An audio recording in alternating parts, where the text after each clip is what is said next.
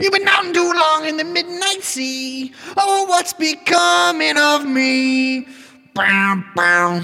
Ride the tiger. You can see his eyes, but you know he's clean. Oh, what's becoming of me? Bow, bow.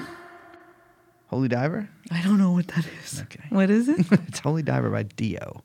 Oh. Ronnie James. I never Dio. knew Dio, but I remember Dio as the T-shirt that we would always price the lowest out of all the metal tees because it was the lamest yes. one. So there was a Like point the in time. band. I guess we're going to the intro now. There was a point in time when, and I, you, I know you worked at vintage clothing stores, and so I just observed. the only thing I'm trained to do exactly precisely. is as a vintage. Only thing which I'm is now called a curator, by the way. Which I want to. declare. I am cl- declaring jihad on the word curator. You're, te- you're telling me I worked at a place that tried to give me that title, and I said no, thank you. You tell me those, No, thank those, you. those little chickadees at the Buffalo Exchange at the thing where you bring your laundry No. in. No, no, They're- no, no, Oh, not that. something else. Yeah, like, well, I'm it's a bit talking about different. at Buffalo Exchange, Wasteland, all these kind of places. Mm. I would, uh, there would be girls were wearing Iron Maiden shirts like crazy. Am I remembering that wrong? That Iron Maiden shirts I would say that yeah, that was like a thing in like from 2004 Yeah. to like it really stopped being a thing in like 2010. 21? Yes, yeah, yeah. I would say like a crop top Iron Maiden shirt. Well, the, like eighty-five the dollars. the crop top thing stopped in the early 2000s, and then it was like I just want it to be the regular shirt because if you started to alter it, it was like now you look way like you're trying way too hard. It's Gotcha. corny. Yeah, you never you have bad like that. tattoos. You work at Pops. You drink PBR. oh is my god, your true. Mm. hair looks like shit. Why are your teeth so fucked up? Is this still about a girl? This is about a lot of people. Okay.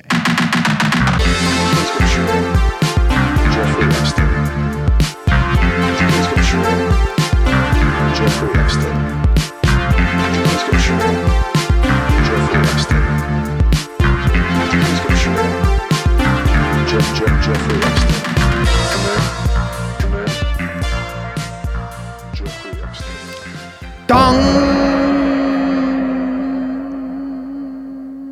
Hello, practitioners. Breathe in. My name is Brace Belden. I'm Liz. I want to say before I say, we are of course joined by Young Chomsky. This is TrueAnon. Hello. That this gentleman sitting across from me, Brace Belden, Breathe out. we were at the food court in Chicago's beautiful Midway Airport, Breathe in. and Brace says to me, "I think we should get a gong for the studio." Breathe out. And I was like, you know, I think you know, Young Chomsky does a good job of just like putting that sound effect in. Not how you said it. Like, yes, it. Yes, I did. Not like we could just put it in later; it'll sound better. And then I said, I don't like the idea. It's a little too drive time for me. So what Drive time actually radio, like a guy being like, "Oh, bong." what actually happened? What actually happened? That is what happened. What actually happened is a friendly listener who, by the way, I ch- cherish all of you, um, sent me a link saying this is a gong. I work for this gong. okay, I Emporium." you didn't say any of this context to me. oh, well, because yeah, I was cut off. that is not true. Almost as if someone hit a gong while I was talking. Oh my But, god, this is so not true. uh, I found a gong. I found a gong with a smiley face on it. Why are they putting smiley faces on gong? Why would you hit a Because smiley they face? make people happy. What it should be Because is you hit it, happy. and then it turns. It goes oh, and it turns like it's like like you just hit it in the face. So and then now that says, would be now that's some technology. Liz goes, "Mm, no. She goes, no. like a no, like a mean no. She goes, no. it and was I'm like, like, too Howard Sterny or something it's for uh, me. okay. All right. First of all, I don't know if you've uh, a sound effect gong is not Howard Sterny to you. Second of all, Howard Stern is the king of all media, Mr. Showbiz. I yeah, don't. but I am the queen of all media, and I don't. I'm not a gong hitter. Taylor Swift. That's Taylor Swift. But yeah, I, I'm. So you don't have to hit the gong. And by the way, I should mention this. I should mention this part that Liz left out. I said I'll pay for it with my own money Which is weird. Why would you? What? Why? Why? Because how, I how knew- would that sweeten the because deal? Because I knew I would face resistance from you, and I but was it's not right. about the cost of the gong. I'm just saying, so there's no skin off your back. It's No. my gong. But So, no, no, let me ask you this. Let me I ask think you this. should have the gong at home. Let me ask you this: If I did, I'm going to buy the gong for home. By the way, I was actually going to buy It's a two home gongs. gong. No, you, I don't have. A gong is universal. You don't have a home gong and a work. Yeah, you do. It's not like. Well, there is no work gong because there's no gong in here. The Well- gong is in the computer. The computer song, sound can be the gong. Actually, Liz, I have both good news for me and bad news for you. The gong is in a package downstairs by the desk. Did you seriously buy a gong? I bought a gong, and I, you know what? I paid two hundred dollars for fast shipping. Oh my god. It weighs something in the vicinity of four hundred pounds. It's massive. Okay, Let I us know had- in the. I did not actually do that, but let us know in the comments if we should get a gong. don't I egg have a him feeling on. how this will turn out. don't egg him on, you fucking people. Why were we in Midway, Liz? I have okay, so we're gonna talk about Falun Gong. Obviously. This is part three. You clicked it, you're listening, you know what to expect, you know what's gonna happen. You know what fucking time it is. You know what fucking time it is. But joke's on you, suckers, because it's not that time yet. Because it is now, at this point in the podcast, it is time for the airing of the We- grievances. yeah, we got some complaining to do. I need to complain about some shit. So we played a show in Austin. Mm-hmm. Great show. Great show. Great crowd. Wonderful crowd. Time of our lives. Well, we don't need to go That's that far. That's not. Yeah. It was great. It Had was a a good time in our lives. Now, we flew into Austin. We got in there Friday night. Mm-hmm. Show was on Saturday. We're set to leave Sunday. yeah. Young Chomsky here, he's smart as hell. He gets on an early flight.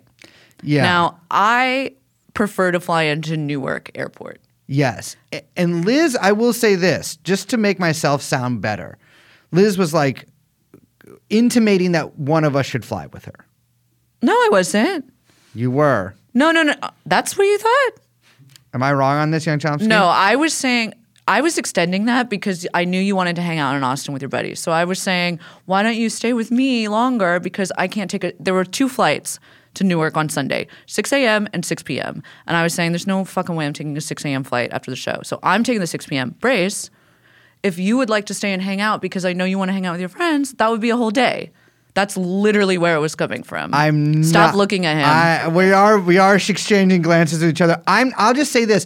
Not that is not exactly how I remember it. okay, happening. stop recording for a second because I want to clear the air. Well, we've resolved that. And now we're back to the story. Mm. So we we are leaving at we're supposed to leave at something like 6 p.m., right? Yeah, the f- no, the flight was at six fifty. Yes.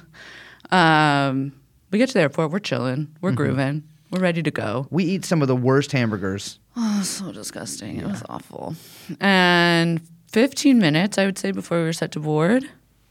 Can I mention something? Mm. Can I mention something? We had been bumped up Oh yeah, to first class. we did. We, We got did not pay upgraded. for that. They bumped us up there. Yeah, And I was so excited. I know it was really exciting. I, and yeah, we were we were like, and I and I said to Liz, we were eating these nasty gray hamburgers, and I said, you know what? This trip has been great. Everything's wor- and I, I this is Yeah, so this you is did say this. I will say everything that happens from me saying that, I will take responsibility for, and it is my fault. I said that everything's worked out, and we're gonna fly first class home. I've flown first class one time in my life, another bump, and this one I was like, maybe they'll have the nicer first class seats because the last time it was just kind of a bigger regular mm, seat. Mm-hmm. Newer plane, perhaps. Newer plane, newer plane. Perhaps. Well, there was no plane. There was no because we got, or I got a text message, boop, right on my phone, 15 minutes before we're set to board or whatever. That's like, your flight has been canceled, and I was like, I'm sorry, what? what? What did it tweet while flying to Africa? Jesus. Uh, this has never happened before. Yeah. So we hightail it out of the burger joint. We're running down. By the way, the Austin Airport, long as hell. It's just a corridor. It's one long boy. It's a corridor. And so we're booking it, shuffling along. Um, there's a massive line at the ticket desk, and I'm Yeah. like, "Oh my god, our flight really is canceled." really canceled. We're in line. We start overhearing people that are like, "They can't get people on flights until Tuesday." Yes. It's Sunday, by the way. So I get on the old telephone, and I'm ring, ring, ringing up the airline. You should you should hear her. I mean, I know I've mentioned this on the podcast before, but there's she's she fin- she can finesse anybody behind a desk. It's insane. The guy was, you know, he was fine. But I'm like, can you get a? I go into like crazy, like, okay, I'm gonna fix the situation. I can do whatever I can. I got my laptop open. I'm on the phone with the guy. I'm like, I will get us on a flight in Dallas, in Houston, in. I'll fucking go to Oklahoma. I'll figure it out, right? Get us to Philly. I don't care. We'll Get fly us to Philadelphia. get I there's three plane three airports Newark LaGuardia, JFK. Get me to one of them. Get us to DC. We said DC. We said DC was okay. Pittsburgh. Pittsburgh's actually kind of really hard to get. Pittsburgh would be like flying to Cleveland. Yeah. yeah, I'm good. Yeah, that's not going to work. But the guy on the phone was like, I can't get you on anything until Tuesday No morning. flights to the tri-state area until Tuesday. 540 layover in Denver, Denver to I think it was to Newark, I Yeah. think. And then as I'm like, all right, let's just get on that flight and let me see if I can get us on a different airline or whatever. Every airline is now every flight is like changing. t- yes. You're like watching the I casino numbers like Watch it go up. Watch it go up. on the fucking what is it called? Phone. Oh, casino. Are you talking about slot machine? Yeah, there you go. Yeah. It's like the slot machine numbers running. You know what I mean? Yeah. And it's like Delta, twelve hundred dollars Yeah. one way from Austin to JFK. Uh, it's two thousand dollars for many of these. Then there's just oh, no tickets. None. People none. Monday. None Tuesday. We start hearing in the line, oh, they're putting people on flight Wednesday. We're like, what the fuck is going on? Then, then the stewards and stewardesses are leaving the, you know, the plane. They're deboarding. They're deplaning. There you go. Deplaning. And we hear them mumbling, like, what's going on? What's going on? Blah, blah, blah. They say Newark Airport got shut down.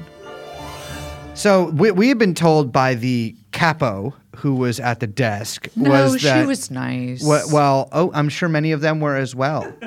But um, this this Sonderkommando in a skirt No. tells us that it's weather. No, they were nice. Uh, tells us it was it was weather. I know. I really feel bad throwing in a entirely full can of Coke, overhand, top speed at them the moment that you got the text message saying it was canceled. Thank God we paid all that money to get rid of that viral video so you didn't get. Whew.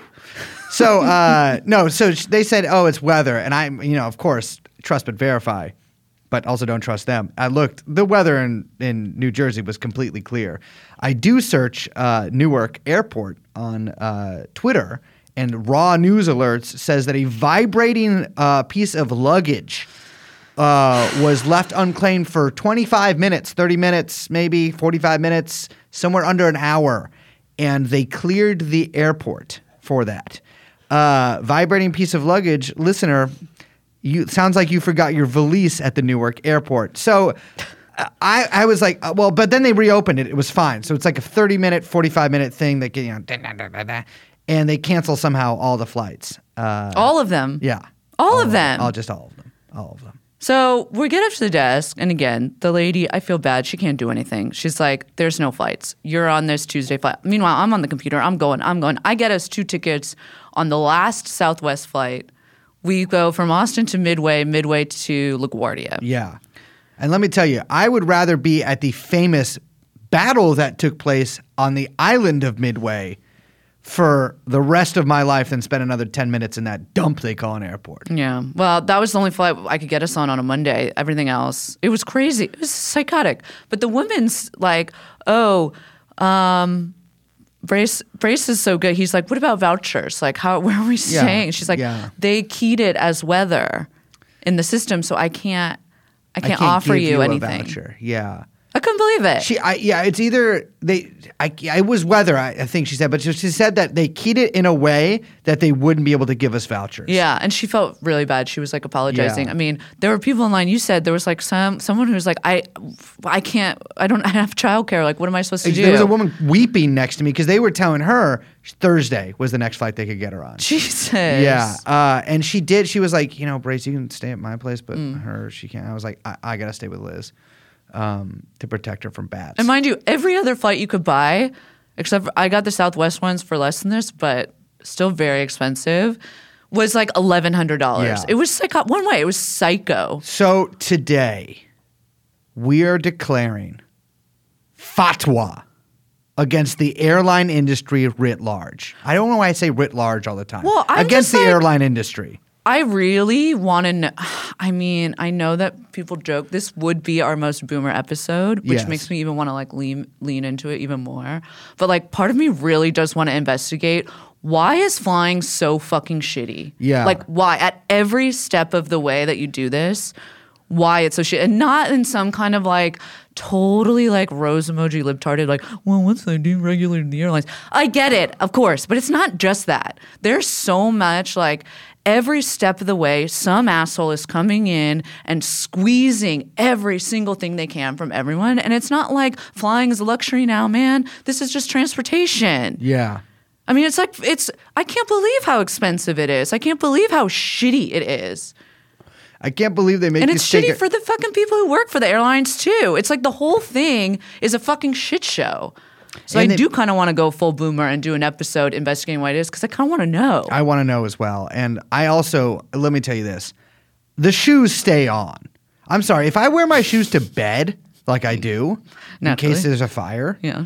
uh, I should be able to wear my shoes through a, um, it- yeah, metal detector. Dumbass, Well, you got to they're get the It's made out of then fucking. you can keep your shoes on I don't, I can't get pre check because of the thing. because of the thing. Hmm. Yeah. Because of the reason we have to wear the shoes in the first place. Check this out. Wait, before you do the check this out thing, I just want to say this is so corny. I'm- I will never do this ever again in the history of podcasts. I will never do it again in the future of the podcast. Whatever. Yeah. you know what I'm saying. I do. Well, Do people want to hear the airplane episode? Let me know. yeah, okay. We're getting a little, we're getting a little, yeah, we never do really a temperature check like that. But I do want to do a little temperature check. Yeah. Sound off in the comments. Sound off on the comments. Speaking of flying, let's get our little tukishes on an airplane and head all the way to China. The year is 1999, and it's the end of our last episode. And we're talking about, you know, oh, this sort of build up, this Qigong fever. Everyone's going crazy, doing all these fucking moves in the parks in China. People are doing ESP. The government's like, we love this shit. It's kind of like healthcare. Like, it's just uh, maybe a little different than what you might think of as biomedicine or whatever.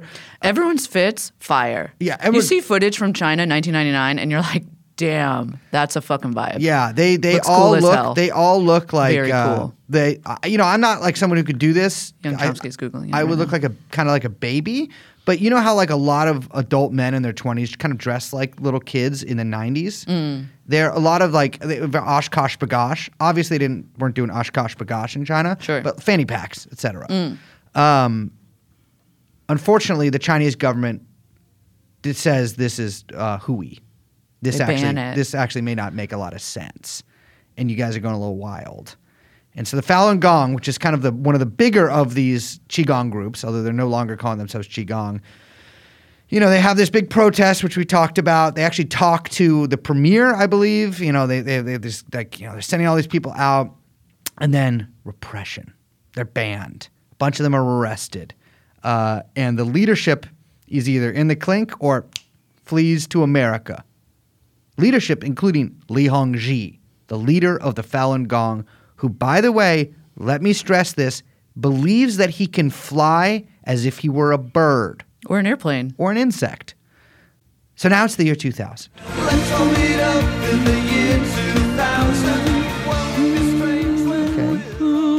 You never had a pulp phase?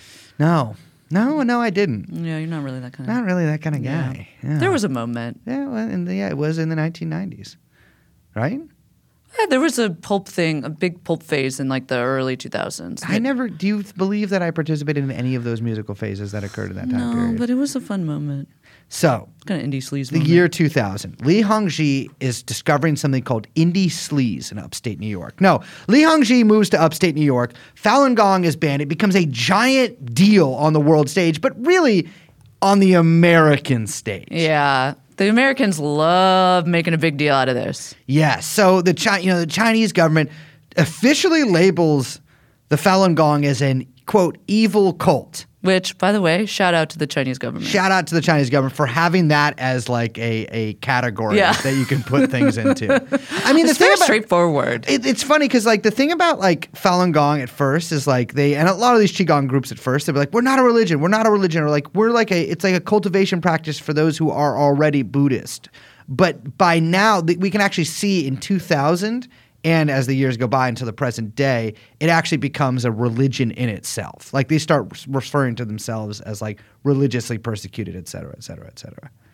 But they're in upstate New York, and there's all of these. We talked about this a bit at the end of the last episode. There's all these sort of Americans that are like as a way to take a shot at China, kind of glomming onto the Falun Gong, being like, "Look, the, the Chinese government is persecuting this this Tai Chi group. It's like your grandma." Yeah.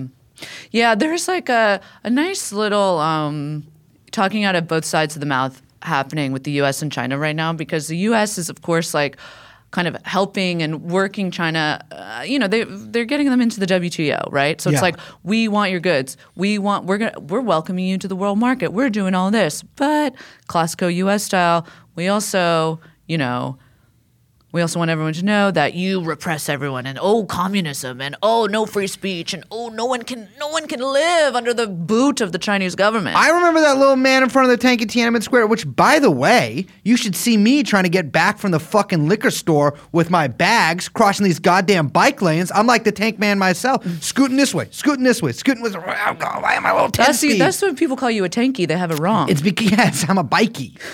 I, dude, I got time. Can you imagine? I mean, we should do it. Could you imagine if we told them our real thoughts on bicycles on this fucking Oh, I was thinking podcast? about the whole Tiananmen Square thing. Oh yeah. Oh yeah. Uh, the, you mean the incident? So uh, you know we got we two, early two thousands, right? Precisely. Pulp is is huge. I'm 12 years old, and the Falun Gong is sort of looking for these narratives to bring out there and really like, all right, we have to like the religious persecution thing can really only take us so far.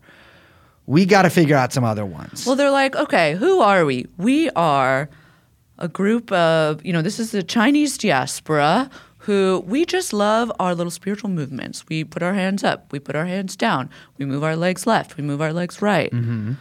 Why would the evil communist Chinese government be repressing us? Now, that narrative doesn't go so far. You need something that'll really stick. And so they, what they decide to do, go with, organ harvesting. Organ harvesting, organ harvest. So this is all right. Let's take a trip back, actually, also to the early 2000s. And do you remember a thing called the Bodies Exhibit? Yeah, yes. Now there were a couple versions of this thing. Several. It's kind of like you know what it really reminds me of is the fucking Van Gogh immersive experience kind of thing. Yeah, but instead of immersive on the outside, it's immersive on the inside. So they want to put all the insides on the outside. Mm. Now imagine if you married those, and so you walk into like an immersive projection of just like someone's like muscle fiber. Sorry. Oh, I thought you meant if you married a body in plastic, because that's if you. You mean if you if you married the No, yeah. Van Gogh and yeah, they should have had his ear in one of those. So, uh, by the way, if someone I know cut off their ear, I'd be like, you gotta, we need to. Mental health- yeah, you need a wellness check. pentothal, Wellness right, check. big giant needle, guy in a lab coat putting it in. So early 2000s is also where the bodies exhibit comes out. And I want to be clear is these things are not necessarily linked, but they often are in popular consciousness. The bodies exhibit I just find fascinating because uh, the guy who started, I think his name is Von Hagen, the guy who sort of invented the German. the, German, uh, of course. Yes. Who, by the way, always wore a fedora Really? always wore a fedora because it resembles that one famous autopsy uh, painting. You know what I'm talking about? You The- would. It's probably by a Dutch guy, I think Rembrandt. yeah, the Rembrandt. Yeah. Yeah, yeah, yeah. That's a very famous. Yeah, where the, where part of his body is kind of blurred out because of the kind of Well, anyways, sacrilegious aspect. That yeah. guy's got a motherfucking uh, black hat on, and the modern day version of a old timey black hat is, of course, the famous fedora. Mm. Uh, Von, he was this guy's going around putting all these exhibits on. And It turns out he was just buying bodies from like Kyrgyzstan and Russia, and a lot of them were bodies of vagrants uh, who had perished in the cold, or you know, drunks. Uh, or prisoners, Right. and there was a controversy because, in actually, the controversies really follow them around uh, because a lot of these bodies could not really be sourced to people who had necessarily donated them to science, if you know what I mean. Yeah, yeah, yeah. And one of those controversies involved were these bodies of executed prisoners from China. And it was never proven, I don't believe, although I think some of them, I, China, I believe, does execute people by shooting them, uh, which is, you know, actually, I'll tell, tell you, the way I'd prefer to go out. Uh, but they, I believe some of them did have bullet holes sort of in the base of their neck. That you could see in the exhibit. I don't know if you could see in this exhibit. Maybe You the skeletons really, like, did. like, they ended up having to return a lot of the bodies To who? uh, to probably the families of the people that they kind of took them from. But some of these bodies were sourced from China, and this this is also kind of where these linkages to like Falun Gong, organ harvesting uh, comes from. And so let's actually talk about organs in China for a little bit. So the Falun Gong found out pretty quickly is they could actually say whatever they wanted about Falun Gong organ harvesting in China Mm. because no one really knew all that much about it. And I mean, that famously, China is so opaque. Yeah. And very, you know. Everything's in Chinese. it's really hard to read. Well, there's that, but also no one really can get, you know, it's difficult to get, uh, you know, any kind of accurate picture about what's going on, what the government is really doing, Yeah. how things are being handled for a lot of different reasons. Yeah, exactly. And so, and many of the people who do try to figure that stuff out have what you might call a capital A agenda. Yes, as well. So, exactly. to be clear, the narrative that the Falun Gong has about China and about organ harvesting is that China specifically targets Falun Gong practitioners and harvests their organs either while they're still alive or after executing. And they're doing this at a scale that they lab- label genocidal. Like Mm-hmm. we're talking hundreds of thousands of Falun Gong adherents have been murdered. Liz can see the Stop doing the pulling motion. pull- I'm You're doing a pulling, pulling out motion intestines. I'm not pulling out intestines. No one's getting an intestinal transplant, although maybe they are. But I'm talking about kidneys. I'm talking liver. I'm talking the motherfucking rarity, the gallbladder. I'm talking about. I'm talking about fucking. What about a heart? a heart? Yes, I'm talking about a heart, Liz. Hmm. What would you know about that? I remember the gong conversation, but it's okay. I'm different now. Maybe, maybe a nice Falun Gong participant or practitioner would give Liz their heart. So, so that is the narrative that the Falun Gong has about uh, organ harvesting in China. I want to be clear on that. They, they are saying that there's hundreds of thousands, um, if not more, Falun Gong participants who are being hunted for their organs, the most dangerous game and the most precious of bounties. So what's actually it's uh, like a lot of Falun Gong stuff. They took like a little bit of a germ of a truth and then expanded it into whatever they want. Sure. Right? I mean, this this is this is really their mo for essentially all their propaganda. For a lot of people, actually. That's how a lot of people operate. It's true. It's true. So the China did, to be clear, until 2015, harvest organs from executed prisoners. That's not like Don't use harvest organs. That's not the right way to say that. they That's yoinked not- them. No. Yoink. Executed prisoners ended up their bodies being donated and their organs being donated for people who needed organ transplants. Yeah, yeah. They they had their yeah. They had well at the end of the day, it's the same. They got their organs taken yeah, out of their. Yeah, but damn I mean, come on. It's like, you know, Well, I will say the practice was harvesting uh, organs is the impression that they're like running some kind of like literal farm that they're harvesting. You know what I mean? Yeah, It's yeah, not like yeah. that. Well, the what they were doing is basically like you know, I, in some cases this this uh, they may have just like killed someone and taken their organs. I don't know, but from what I understand from interviews I've read about it and from like academic writings about it, most of the time what they do is they would get people to donate their organs by signing on a you know a piece of paper Yeah, or whatever totally. in exchange for more favorable treatment in the days leading up to their execution, Right, right? Uh, and this is not exactly what you would call informed consent. You know, you're not really. This is. It's not generally the most uh, humane way to go about getting. Yeah, no, it's awful. It's totally awful. Uh, however, there is no indication. To be clear, there is literally no indication that people are being hunted or like targeted or grabbed for their organs. And as we saw in the Shen Yun performance, this was a major theme. They found these girls. They you know they did these health exams. This is this was uh, you know done in dance uh, in front of us. And the healthier girl was murdered. And then they took her organs Yeah. and put it on I don't know the, the gray market. They gave it to a Chinese. Well, no, they put it in a little cooler. Remember Put a they little had the little cooler, thing, yes, little lunch pail. Yeah, well, you know, it's uh, it's there's plenty of meats we eat raw, Liz. Mm, fava beans. And a nice Chianti. So China didn't actually have a formal organ donation network set up until about I think it was 2007. They really started kind of getting it going. I think it really started in like the like beyond pilot program phase, or maybe that's when the pilot program commenced. Was in 2010, and now China actually does have a pretty robust voluntary organ donation uh, system in place.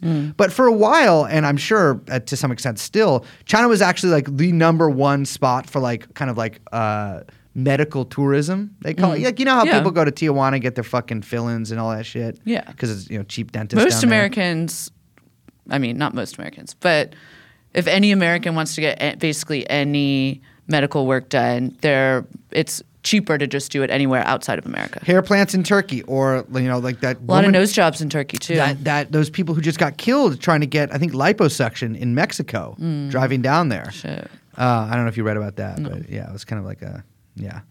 Um, but and it's uh, inarguably true. So like that is true. Like there there was a sort of gray market for organs in China, Mm. and I'm, that that doesn't that doesn't mean that the gray market is coming from executed prisoners, and that doesn't mean that the gray market is coming from the Chinese government either. I Yeah. mean, there is there just I mean, was every country definitely has its own. Has yeah, ab- every country has their own market. version of this. Yeah, absolutely. And but organ wait times were super short in China. It was it was a lot easier to get one there in the early 2000s than it was in like medical tourism in terms of getting an organ was very much easier to do in China than in most Mm. other countries. Uh, and there's also, I mean, a lot of, and this is the way it goes in a lot of places. It's true in India. I know this is true in some, uh, I think in Pakistan as well.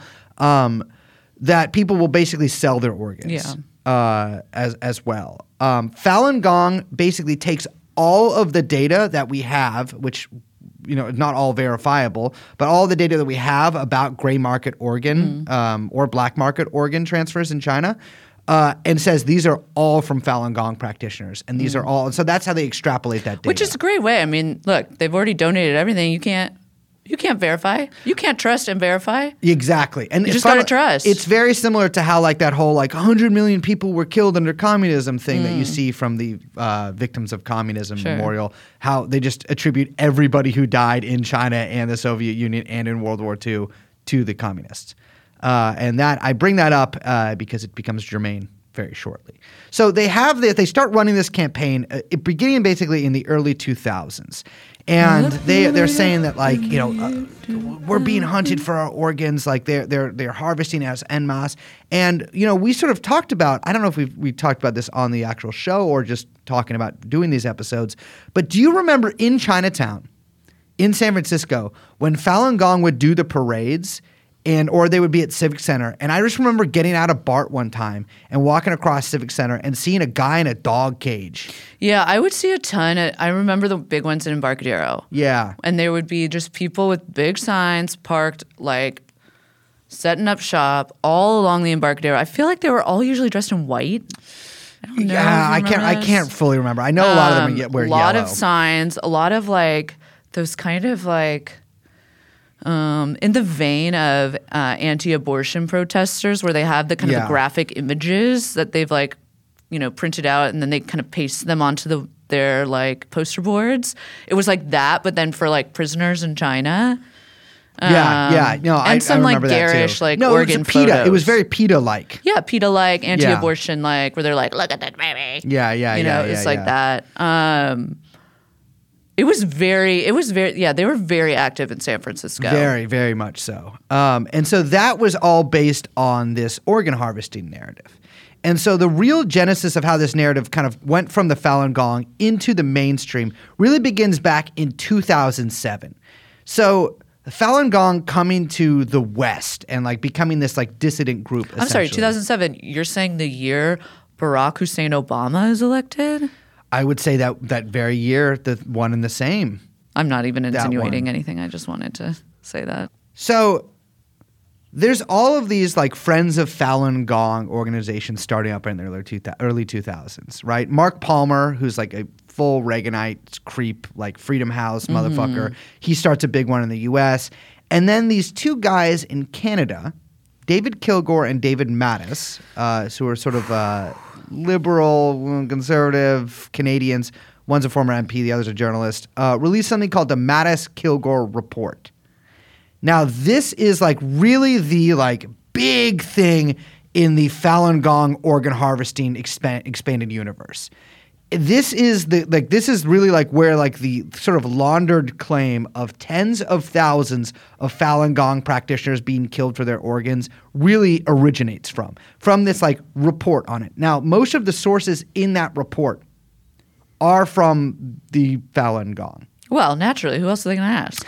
Well, they did some of their like like trying to like get uh, you know inside info from China was like them just calling Chinese hospitals. Yeah. Uh, actually, the the problem is is that the Falun Gong's information came from Ch- calling Chinese hospitals. Unfortunately, they were not able to replicate that. They were just given recordings of those voicemails, or not voicemails, excuse me, phone conversations between two Chinese people. And so um, Matas and Kilgour were not themselves able to replicate that, but they trusted. They didn't. Um, what do you call it? Verify. And so we have this like really big report, and this makes a lot of waves. This It still makes waves. It's still talked about. it's still very much talked about, and this becomes a huge deal. And we, you know, this is really a big part of the Falun Gong's propaganda uh, up and up until the present day. But um, in 2017, it runs into a roadblock when the Washington Post runs a report. The Washington Post, of all places, runs a report basically saying that actually it kind of looks like, according to like all these like. Um, medical, uh, you know, uh, you know, these like database websites that China's use of the immunosuppressants that you need in order to uh, facilitate recovery from an organ transplant is basically now in line with the rest of the, of like the world's, but also in line with like their uh, sort of above the board organ donations. Wait, so I don't understand. Can you explain? So, okay, so you have to take these certain drugs uh, in order to have a successful transplant because you're, you know, you, they, they can get rejected or Sure. whatever. And uh, China's use of these drugs is monitored, right? Just, I mean, the, the, the drug makers, the people who actually make these drugs, including You would think because the organ organ donation around the world is highly uh, regulated, Yes. including like how boards approve who is in line for organs, who's available to. Yeah, all of it is like tightly regulated. So it would make sense that the drugs required would also be monitored because then that would be like, oh wait, maybe a bunch of people are doing some organ stuff that we don't know about. Exactly. Yeah, yeah, yeah, precisely. And to be clear, like organ, like black market organ stuff is still a pretty big thing all over the world. It's huge. But this is a this is a, a is. fairly It's decent awful. way to see like if the numbers, the official numbers reported, because at one point China themselves were like, listen, some of these organs that were that are getting uh, put in hospitals and stuff, we don't know where they're coming from, right? These are like greedy doctors and greedy hospitals like procuring them and then selling them to rich people from out of the country. But at this point, they were like, it's looking like the, the these drugs are basically in line with how many like above the board organs are being donated. so they're saying that, that there's a match. There's a match. We found a match. So this is in 2017. The Falun Gong joins forces with our good friends at the Victims of Communism Memorial. Uh, I'm going to say association because it's a museum, it's an association, it's a way of life. Sure. Really.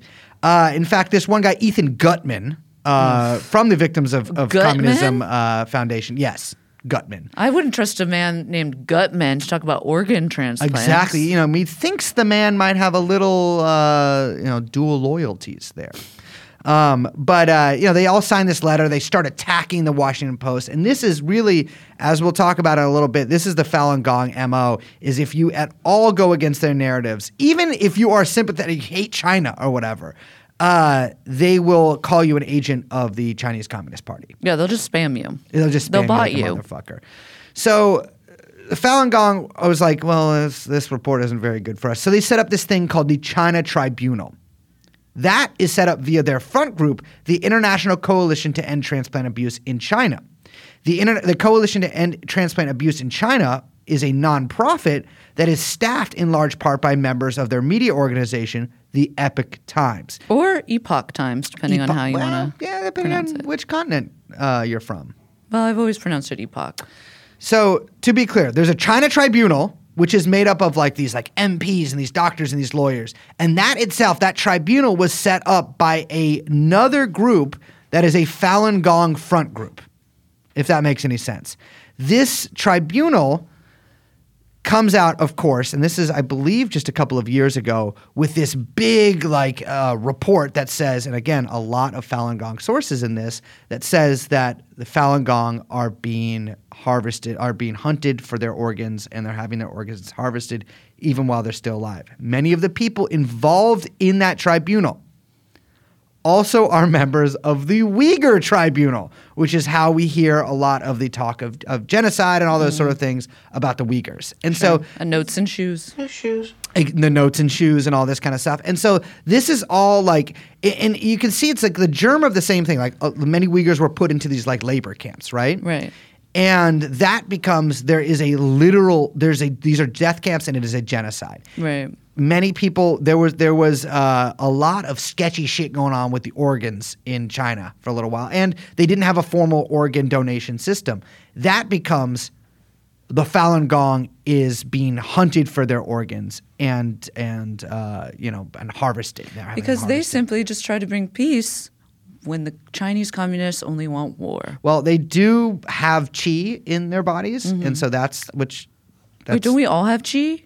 They have a lot more chi because they've been they practice they practice, and so I get wanting to get people's it's we call it mana in the West. Hmm. I get wanting to get- you know, we have blue potions and stuff or stuff like that, but they they they seem to think they can only get it via like guts uh, out there, and so we see and so all right, so China Tribunal will come out with its comes out with its findings, and then that is laundered in these headlines from places like Reuters that say things like China Tribunal, which sounds so official and so it Sounds like, the China Tribunal. The China Tribunal. That's This just the some kind of tribunal thing. about China. Exactly. The China Tribunal is which we'll, it will call an independent tribunal. Which what the fuck does that mean? What the fuck is even a tribunal? I I I actually kind of like tribunals. No, no, but I'm saying like in, in a non-legal context to just be like the tribunal says. It's like Yeah. this is just if you they could call themselves a committee and it would be organizationally and functionally the same thing. Yes, A yeah. club. Listen, I gotta tell you. I participated in a tribunal a couple of years ago. It was no, we had no legal standing. Um, this is a tribunal right here. Well, no, we're a. Mm, no. What's the way the Soviets did? Uh, troika. Troika. No, TrueAnon is a troika. Naturally. Uh, but you have this way, basically, this way of laundering these talking points, right? You have this, the Epic Times or Falun Gong sets up this front group. That front group sets itself up with another front group. And then that front group releases a report, and that report is sent out to, you know, in press releases uh, to all these journalists, very few of which I'm sure actually have read the report. Yeah. And then th- those journalists at these like prestigious outlets just report on the fact that there is a report and will maybe give the summary of what they're told that it says, right? Yeah. And so that is like, and that's that's a that's a way a lot of information. I was gonna say almost world. yeah, Almost all information that ends up in congressional reports Yeah. has gone through this lovely washing machine process. yeah, yeah. And so yeah, this is this is I mean this is still a major talking point. Again, this happened just a couple of years ago with the China. I mean maybe even less than a couple of years ago with the China Tribunal. Uh, and then they have the Uyghur Tribunal as well. They put a lot of Uyghur stuff in the China Tribunal too. But again, the focus of all of this is Falun Gong.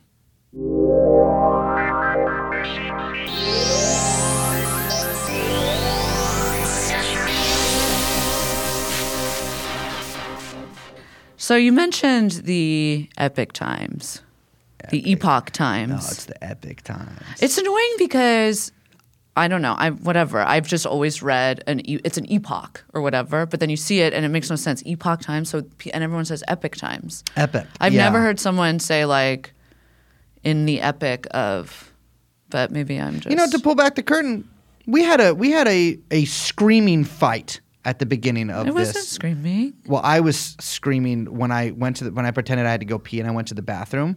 I was screaming uh, in there. Mm. No, we had, we had we had a, we had an argument, and you know what? We had the best uh, solution that you can ever have to an argument. Both right. Mm. It's pronounced epic in America, epoch in the UK. I know, but I'm saying I've just never heard epic, which is weird. No one ever says it because people don't Yeah, know they how do. To, no, people don't often say it out loud because I'm saying I anecdotally I don't often say it out loud because I've never been completely sure how to pronounce it. But I feel like I've always heard it just in context of like art history or history, like anything to do with like the Greeks, the Romans, like medieval history, The anything like that. Which epic. perhaps could always be British people because Americans aren't really do- that yeah, interested. you know what? That's I mean, think of picture who you would think talking about those things. Yeah. It's British people. they do. Which one did they say? Epic? Oh no, mm-hmm. because they're like this Reddit is dude is epic. Yeah, that's Bacon though. Yeah. That's a different epic. They're like the narwhal epics epic time. epic time. It's uh, January 1st, 1970. That's when it started. What does that mean? It's how computers keep time. Oh, wait, computers keep time on epic time?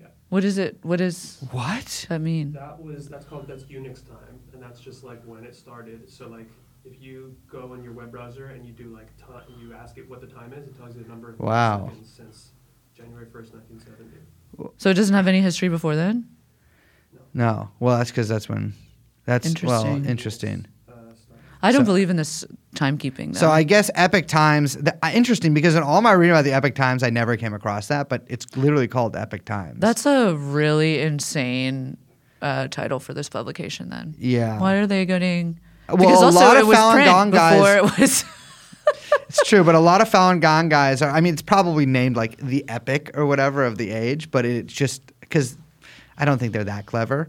Um, but uh, it is. There are a lot of Falun Gong computer nerds out there. well, you mentioned them. Yes, We started talking about them. We got to talk about them. I got interviewed by them. You did. Well, that was no. That's New Tang Dynasty. Same office. Same office. It was kind of. It, I'm sure it's more of a duplex situation. It, uh, yeah, yeah, yeah. But um, the Epic Times over the past, I would say, uh, what? When was Trump elected?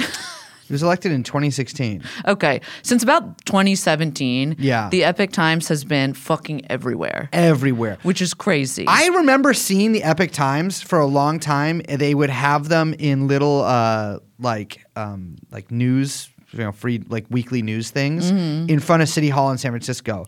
yeah, but it was more of a like street sheet kind of situation. Yeah, yeah. It was like a small. It's like how they used to have the Onion and shit. Remember that? That was great. Mm. Yeah. uh, and like The SF Weekly and all those things. the funny. print version. Yeah, yeah. It was kind of more of just like a weird kind of like obscure, obviously propagandistic, but like paper that like why would I read that? But now everyone sees it everywhere. Yeah. In fact, probably your aunt. Well, not your aunt, Brace. not my. Aunt. But one's aunt probably follows them on Facebook. They say they this is a um, from this is what they say about themselves, and I just really love this. Committed to truth and tradition, principles that transcend geography, time, and culture. We are dedicated to promoting and restoring those values through traditional journalism. I'd love to know their uh, definition of traditional journalism. Trad journalism. like you have to like you have to write it in Sanskrit like on like a fucking tablet. like Their- a yeah, rock. yeah. Their um, their tagline is definitely return to tradition, which I guess could make some people Excuse me, that. Mr. Og. Um, the cave woman over there is saying that you bonked her over the head with a large club and sort of put her over your shoulder like a you know bag of flour, which we don't have yet, but and just brought her into that cave. Is that true? Sorry, I was doing traditional journalism.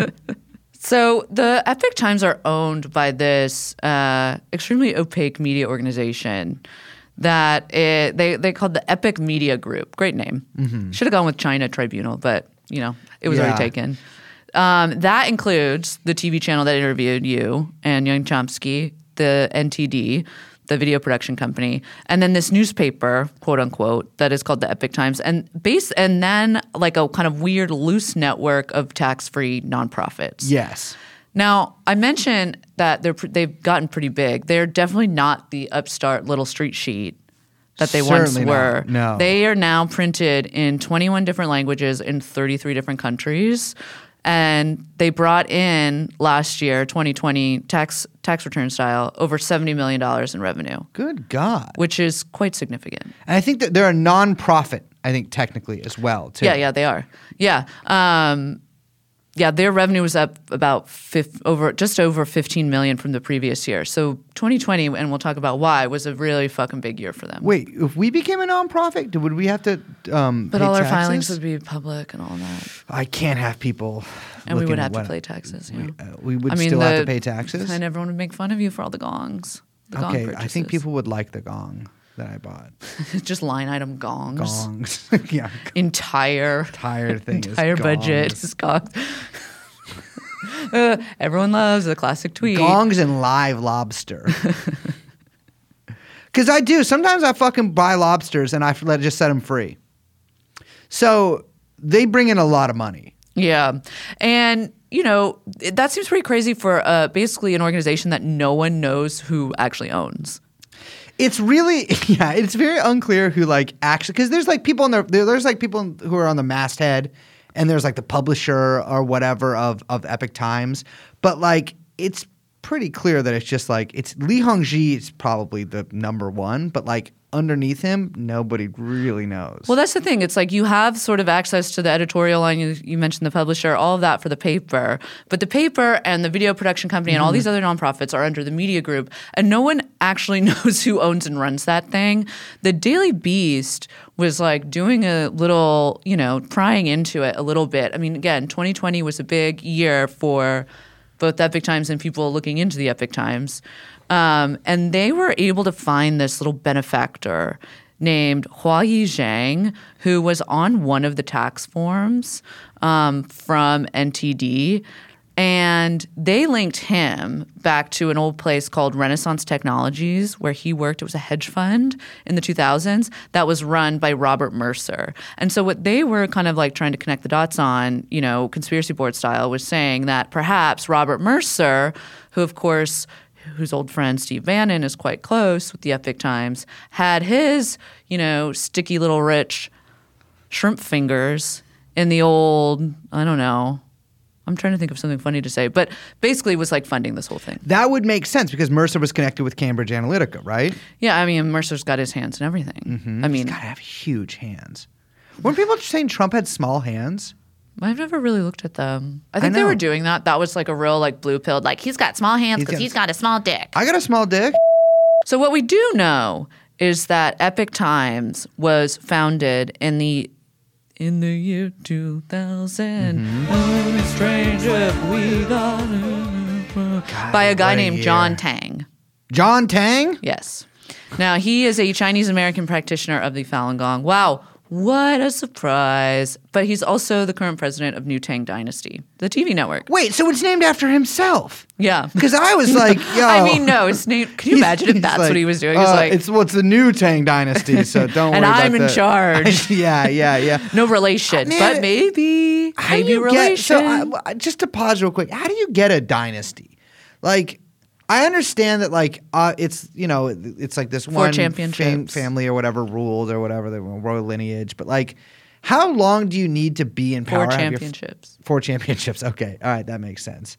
Um, I could get one. You think? By the way, I don't want to talk about it. you want to talk about it? No, I don't actually. What foot got your chest? You don't think you don't you don't? Liz is smiling so big right now. I don't want to fucking talk about it. I think it's really. I will say this: a lot of people have ACAB in the bio, but the second that they can call the fucking league office and get another motherfucker suspended, they're mm-hmm. cheering on the old cops. I think it's fucking great how many small dicked NBA, NBA watching bitches love their little pearls and love clutching them. Mm-hmm. would you, would you you would say that Draymond was right to do it? No, I'm not saying that. I think that the suspension is total fucking bullshit. He got suspended. Yeah. Yeah, it's bullshit. And it's such bullshit that you have literally every single player coming to his defense, which you don't see. You have ESPN coming to his defense and the fucking league office sending the guy who made the decision out on a media tour to defend the choice because it's so insane. Did someone sit on another person at some point? no, he fucking suplexed and pulled him down. That's it's all bullshit. Mm-hmm. He didn't sit on him. I listen. I support you, and so I support whatever you support in this. People want to say whatever. I mean, I think that like he got ejected. That's fine. Eject him. But Mm. then that's the punishment. Why you gotta suspend him too? Yeah. And why are you cheering it? It's like, why are you s- fucking cheering it on? Just let him play. Just let him play. Let him play. it's the fucking playoffs. It's the playoffs. I just think everyone's a cop and a moralizer. And I think my favorite was when I think people were like treating it like it's a courtroom and not they're like, this isn't the WWE. And it's like, well, actually it does have more to do with more it's closer to the WWE than it is to some fucking like courtroom. Like, come on, man, it's entertainment. I don't know. Well, I say But I get it. Everyone hates the Warriors. We've been whooping your ass for fucking 10 years. I get it. So Mm-hmm. it's fine. It's totally fine. Like, be a cop, man. I get it. I would love to be a police officer. a lot of a lot of like really, you know. I'll, I'll stop. I'll stop. I, this is by the way, by the way, by the way, when she says I don't want to talk about it. I have so much more to say. I know, I know, but we I have a lot of NBA takes I could get off, but I won't. So John Tang, he of a footprint-free chest. He, you know, he starts this this scrappy little media upstart in the early 2000s. It's like, oh, m- maybe we'll report on, on technology and, and, and Silicon Valley news, or, or or maybe we'll report on Wall Street, or I don't know wh- wh- what else. Uh, no, he he's, he starts this Epic Times uh, Falun Gong sort of like news sheet, right? yeah, and it was like pretty. I mean, it was pretty small. Mostly uh, Chinese for- language. Yeah, mostly Chinese language. Not very influential. Again, like if you live in a city that had a big, like Chinatown, basically, and a large presence of like Chinese Americans or Chinese uh, expats, then you would probably see it. But otherwise, not so much. Yeah. Um, in 2005, they published something that it still gets referenced by politicians uh, called the Nine Commentaries. It was literally, I think, just Yeah. referenced by one of the guys with the TikTok bill, you know, and they're trying to like, yeah, Fucking yeah, yeah, push this yeah. shit. Which, but that put, by the way, that puts us in a very difficult position Mm. because the bill isn't good, but we do want to ban TikTok. Yeah, I, yeah, that bill is really bad, Yeah, actually. I know. Restrict, yeah, the Restrict Act, right? Yeah, yeah, and they kind of and lost it's like us not about that. TikTok. It's not about TikTok. if you put, I'll say this: if you put up a bill to ban TikTok, just flat out, that's it. I we'll- think you know what I think you should do is just put a cap on up on content uploads. yeah, That's it. Yeah. Just cap the uploads. Well- and you would be able just starting at that would slow everything down so much. I mean, you could never do it because you'd actually have to take on the tech companies. Yeah. But that would slow a lot of shit down, including a lot of young people with schizophrenia. non-commentaries. What are they? So it was just a bunch of basically uh, anonymously written testimonials of crimes committed by the CCP. Um, that was like their big splash. Yeah, And yeah, it still gets referenced. Um, they really still like with the paper, they haven't gotten that far. There was like at one point in 2006, one reporter was able to kind of get into uh, like the White a White House event, which was the first time they kind of got any publicity. It was when then Chinese President Hu Jintao was visiting the White House, and they were able to kind of like you know they they kind of like made a scene and were like, oh, evil, evil people will die. Yeah, it was like not yeah. really. I, I don't think it like actually he was great just- press I for think the yeah, the, the- paper. the reporter just yelled at him, and, it, it, uh, and Yeah. I, I, it, I believe they also said at one point, "Um, you're Chinese." According to the New York Times, uh, one of the sales directors, they described their early years as basically just printing 800 papers a week, no subscribers, and utilizing a quote, throw it in their driveway for free marketing strategy. I do. f- I feel I might be making this up, but I feel like I used to see them in the sunset when I was walking to work. All yeah, the time, look, if it works for pizza delivery companies, Yeah. it's going to work for your little paper. works for the Examiner. Yeah. You know, just throw them in the fucking yeah, that, driveway. yeah, that thing's worthless. No one likes that. But it's a pretty small motherfucking paper, right? Nobody's really reading this thing. Yeah. Fast forward to like 2010. Now we're out of the 2000s. We're in the. Mm-hmm. We're in the odds. Wait, the post aughts. Wait, is the the aughts You know, is the 2000s? Here's my thing: is What's the t- post? It's the tens people call it, but the Oh, thing or the 2010s. The thing is, there's no good name for either of them, so I do my best not to reference either decade in I such think aughts way. is funny. Aughts, also, but I like n- when people say naughty oddies. the I think naughty it's so was funny. good. Yeah, but it never like caught on to the fact where pe- it's not like the 20s where it's got some like tang to it, you know? Okay, 2010. Li Hongzhi is taking questions at the annual New York conference Falun Gong. And he basically starts direct, he takes a question from uh, someone I think who was working at one of the like smaller Epic Times offices, basically looking for direction and was like, how do we like really make this paper a thing? And this is what he says. He says, some of our media give no thought to what they're doing and always put Falun Gong out front. The Falun Gong Epic Times, the Falun Gong NDTV, NDTV. It's hard to say. The Falun Gong this, the Falun Gong that. Some students just insist on doing that when in fact they don't need to. The students who run these media need to think about how to better cement the position of our DAFA disciple run media as part of society and become regular media in ordinary society. And so that kind of becomes the direction for the Epic Times post 2010. Mm-hmm. They're basically like, stop being fucking weird, stop talking about the organ harvesting, stop like putting it on the front of the paper that you are Falun Gong, and just like become invisible and become normal, Yeah. basically. Yeah. Okay. So it's like our show. Absolutely. So Epic Times does become, if not normal in the way that a regular person would use that word or think of it, at least normal in the sense that like other like journalists see them as sort of normal, right? Yeah, I mean, they're definitely sort of just like fade into a general sort of. They're Yeah. like, oh, that's just like kind of a weird paper, but it's upstart. It's fine. There's like real journalists that work there, right? Yeah, yeah, yeah. And they win awards. Like the New York Press Association gives them a bunch of awards at some point. which they still like bank on, by the way. Yeah. They still like put, oh, we've been winning awards. We still get awards and stuff. Yeah. No, they definitely, but they do.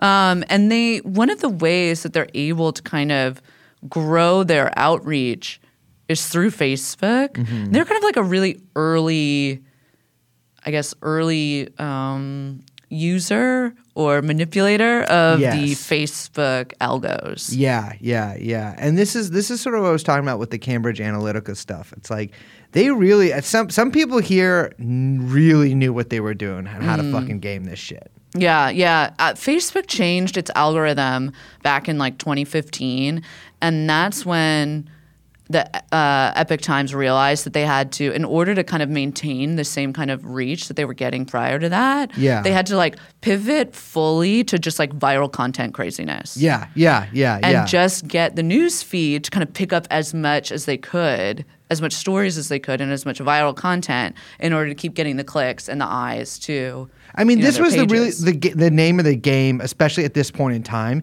is to literally it's a BuzzFeed strategy. Put out as much shit as possible, and you will, people will just click on it. Like Yeah. you really just got to just keep putting shit out. And their thing too is they did. I mean. I feel like this was such a big trend at this point of just like putting up like, oh look, seal a sea lion meets a seal for the first time, or like, Yeah. yo, this dog and a cat are friends, and they also live with the mouse that they don't eat. And it's like these sort of like cute videos, and then on their websites they would have like just like story after story after story after story. Remember, eh, I'm sure that's obviously websites all, all still do this, but H slash T, you know what I'm talking about? Is hat tip like when an article is just an article from another website, but just rewritten kind of, uh-huh. and then they write HT that website. Like that was a lot of Falun Gong stuff. Yeah, totally, totally. Yeah, it's all very stupid, but it was all very successful. Yeah. and um, I would say that the way they kind of, uh, I don't know, it's like took advantage of Facebook's algo change is like pretty unparalleled. They were able to basically set up this network of shell news companies similar to like kind of everything else they do. So you got shell tax companies you got shell, shell talking point tribunals and you've got shell news companies. And so you have all these you know you've got some of them that are like kind of maybe famous right-wing sites. You know you have like america daily which has like over 1 million facebook followers. Um, but some of them are like not related at all. There's like you know funny family or like f- you know oh like you're saying with the like dog mouse cat friend video Doggy Diner fans. Totally. San Francisco. and they would just like all these different sites would just post viral videos, news pieces aggregated from other sites, just growing, growing, growing, growing, growing, growing, growing, growing, growing. yeah, yeah. And of course, as always, they would use a lot of click farms in order to drive all of this even bigger and faster. And it fucking worked. It works. You know, this shit works. Yeah, they become fucking massive. And I think this is when the Epoch Times, like this period in like 2015 to like, I mean, I would say from like 2015 to like 2019, 2020 is when like everybody who didn't know what the Epoch Times was found out what the fuck Yeah. the Epoch Times is. Yeah. Because it was everywhere on the internet. Yeah. But especially Facebook and YouTube at one point too. Well, all of it worked really, really well, basically, up until a point. Because after the election of Trump in 2016, Facebook became under all that pressure to like crack down on fake news, Yeah. click farms. You mentioned the Cambridge Analytica, all that shit. Like came came down on Facebook, and so Facebook had to, you know, crack down on all of this. And Epoch Times, of course, caught up in a big sweep. yeah. So in 2020, Facebook took down like 500 pages and accounts linked to something that I guess they called Truth Media, which was like a network that Facebook claimed was linked back to Epoch Media. Yeah. So like they at that point not even like real Epoch Media groups it's could like be on there. it's like a it's like an astroturf other network that's just Yes. being run by Epoch Times. that they think that they're trying to link. yeah. It's like so it's so funny. funny because all this stuff still happens, except it's so much more sophisticated now in so many ways. Like I don't know if you were reading about that Israeli company that like is there's always there's actually quite a few Israeli companies that are under siege, but like the methods that they have are just like they make this stuff look like fucking child's play. You know, Yeah. I just think all everything is like this. everything's everything. fake on the internet. Yeah, Um, but there really was like a great convergence that happened with the Epoch Times and the 2020 election. Um, like over the the Trump years, their revenues like quadrupled. yeah, they were. I mean, they, got just huge. they just they just like took this they took a great leap forward, and there was a ton of fucking viral content. There was so much. Uh, there's such a great opportunity for anything anti-China. Yeah, I yeah, it really was. There was a kind of like perfect match in Falun Gong heaven because people just couldn't get enough viral content and couldn't stop reading about how awful the CCP was. You know? Yeah, and it's it's the Epoch Times like was always had like a conservative slant to it. Yeah, return to tradition. the return to tradition. But uh, but with Trump's election and in the ensuing years, really leading up to 2020, they got like just more and more and more wrapped up. It's just like how so many people went really fucking insane and kind of got lost in the sauce. The Falun Gong got lost deeply within the sauce, as if they were just a lone clove of garlic swirling in this big, big sauce, sauce pot and these beefy arms that you think belong to a giant guy, but oh no, it's Nonna, my Italian grandmother. She's uh, what's Nazi Pinocchio next to her? Oh, don't look up there. But um, the Falun Gong go fucking wild for Donald Trump. Yeah, this is also from the New York Times. Epoch Times editors seem to have this almost messianic way of viewing Trump as the anti communist leader who would bring about the end of the Chinese Communist Party. Oh, wow. You're telling me that like a Falun Gong affiliated news group had a like end of days vision for believe this. bringing down. Come on. I mean, it is kind of crazy how perfect this like match was for them. Really was. So there was this like kind of it's it's weird because it really is this like good mix of actual insane beliefs about Trump and then also cynical opportunism. Hundred percent, yeah.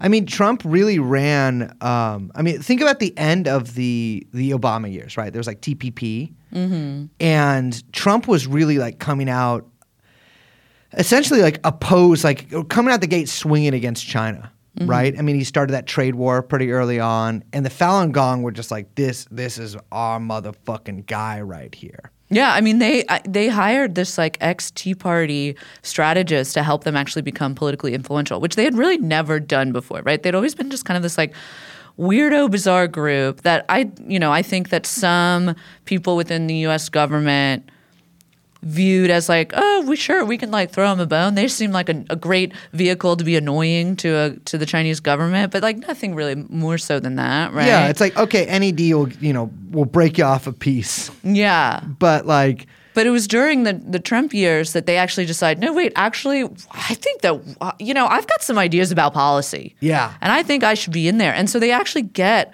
F- Falun Gong shit into the Trump White House, which had never, they had never reached that kind of level before, It's ever. fun, It's funny because the, the as far as I know, the uh, White House Press Correspondents Association or whatever, like they're the people who sort of credential you to get into, Mm-hmm. uh, you know, like the the briefings and like the the Q and A's they do with the president.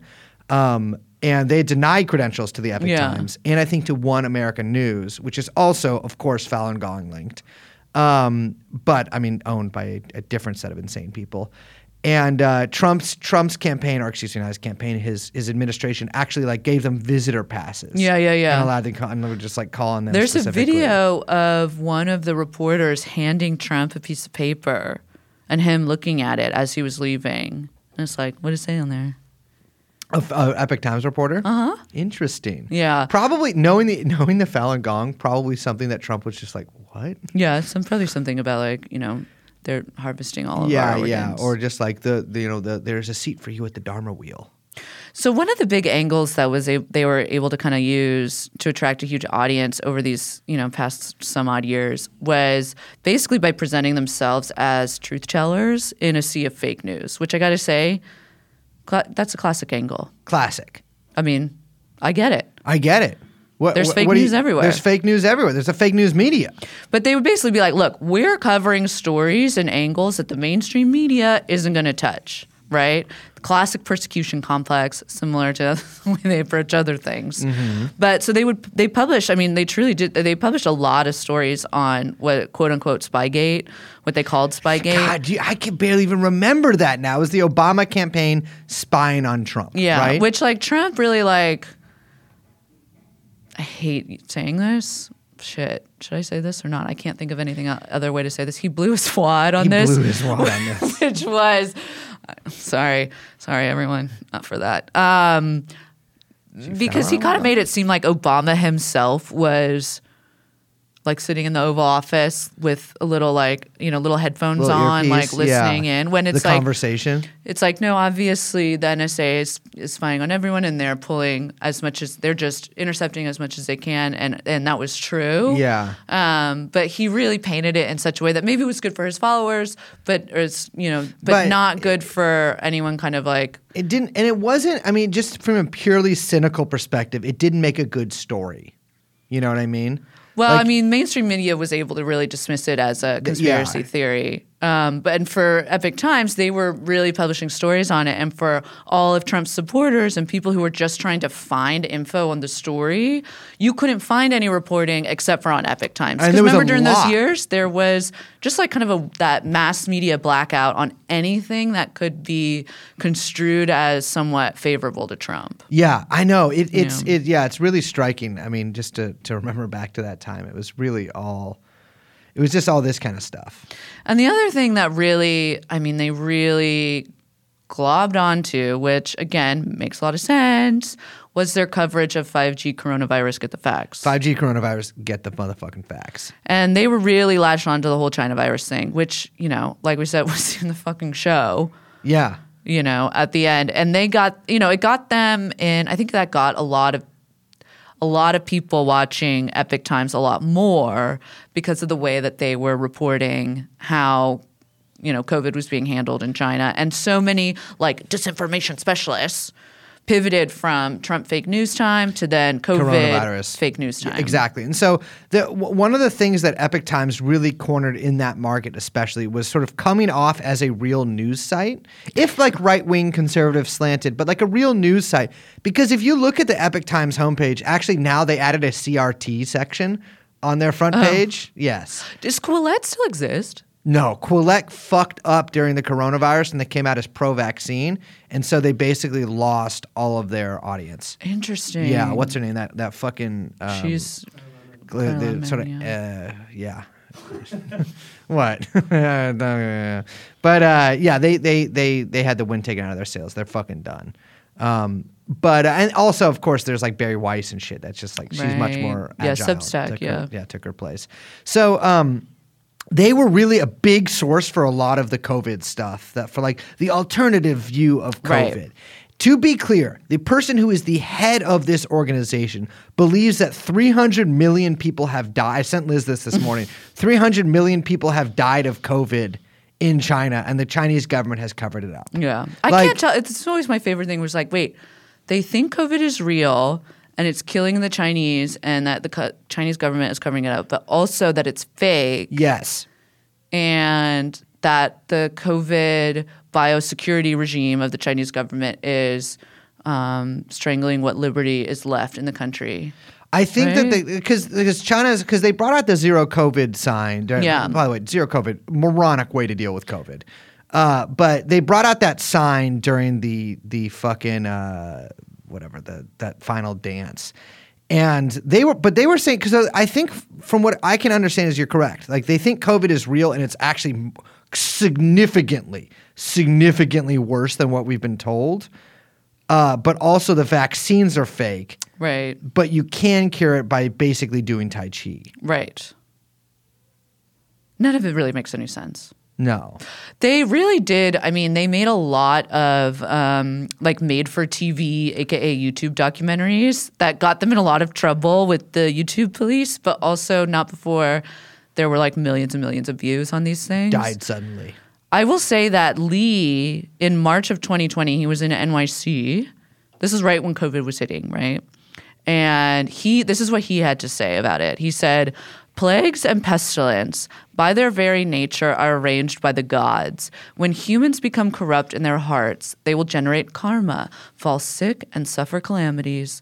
It has come to eliminate the followers of the evil party and those who go along with the evil CCP. So the official line of the Falun Gong, which is, of course, the organization behind the Epoch Times, was that COVID was sent to Earth by gods in order to punish the followers of the Communist Party. Well, this makes sense because they've actually been trying to save lives. The Falun Gong's big campaign, really prior to their modern incarnation, although I guess it's probably still wrapped up in it somewhere, uh, is that they were trying to get people to leave the Chinese Communist Party. Right. And they were saying they had all of these, you know, like they were saying like 10 million people are leaving every year or whatever. They would sort of make up these fantastical numbers. They're not great with numbers.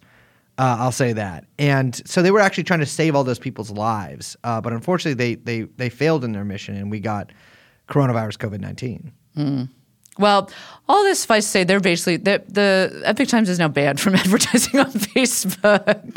it hasn't worked out too well for them, except for that's totally fine because now they go crazy on YouTube, So, do you remember the which ad? is just the Wild West, by the way. Yes, yeah. still. It's, it's it's. I think it's weird because YouTube you can get banned so easily from it, but you can also kind of put whatever you want. YouTube's ungovernable. Yeah, it's fully ungovernable. Yeah, but uh, but I remember so vividly those Epoch Times ads because they were playing before like every video uh, of that fucking guy. What's his name? Roman. Yeah, I can't remember. I And the can't fucking last name. glasses. Yeah. Who had like this slight accent or just It's the same weird? voice. It's the same like like way of speaking as the fucking guy at the show.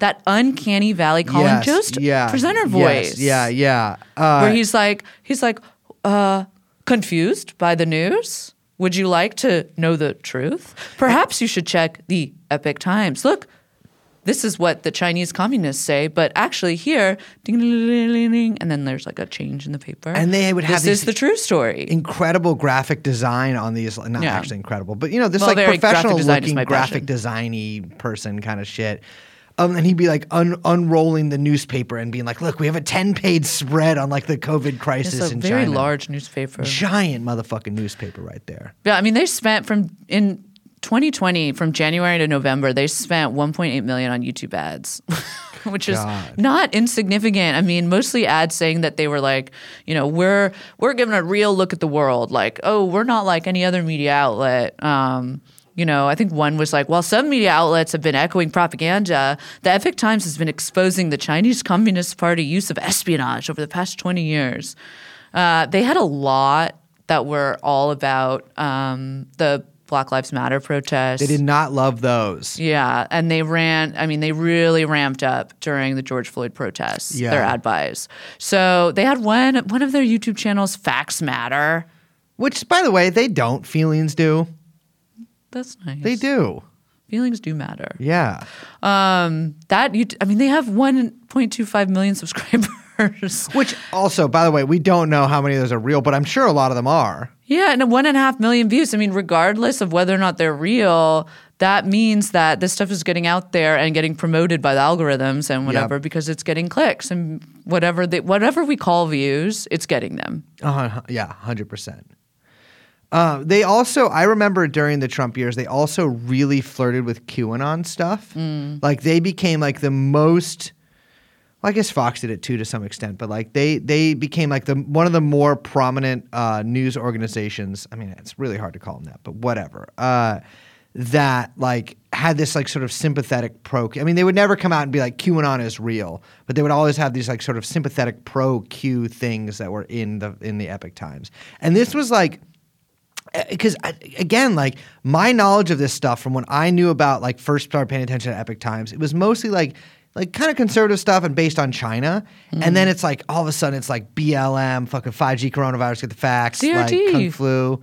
What's up? CRT. CRT. Yeah, exactly. Now, like I'm saying, they have a CRT section on their newspaper. I mean, they just became this fully like right wing, far right wing media organization. Yeah. But they have this weird veneer of respectability with with certain like not to anybody who spends two seconds looking up what they are, but to like sort of these like prominent right wing like politicians and stuff because of their anti China bona fides, right? Yeah. And because of that pedigree that they do have, and because the Falun Gong are still useful in the sense that they can be used to like poke at China and the organ harvesting stuff and all that, like they they really became like um, I don't know. It's just it's it's it's just crazy that this was kind of like their second breath of life. Thank you, Donald Trump. And of course, too, they work with friend of the pod, Mr. Collar himself, Stephen Hussein Bannon.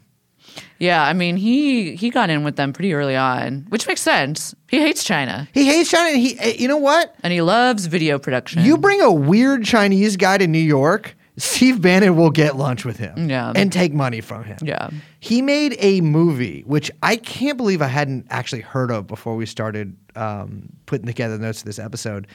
Uh, in 2019, called Claws of the Red Dragon. which is a great name. Yeah. This was about the Huawei controversy over stealing IP, which honestly, that was like in the description for the movie. And when I was Yeah. watching the trailer and reading about it, I had to then look up Remember the Huawei happened? Yeah, thing, and I was like, "What? is this? This was all bullshit."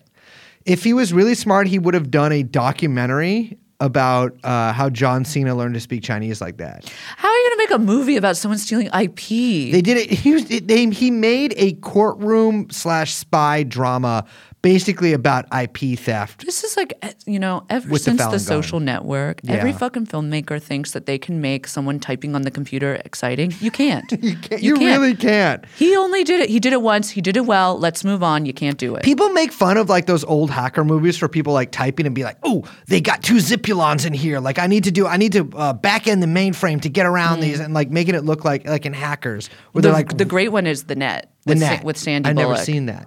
Thank you. First of all, she looks fucking. This is prime Sandy. I'm gonna, Like, let, my I'm gonna let me let me be let me be the judge of this. Sandra Bullock, the net. We God, we didn't we don't make brunettes like we used to. We we really do not. No. But okay. You know, Sandra Bullock, I'm to be honest here, say something a little controversial. Might call me the Epoch Times opinion pages here. Never really had the hots for old Sandy Bullock. But you don't like brunettes. I like brunettes. Yeah, but you love blondes. I prefer blonde. I'm a gentleman. Yeah.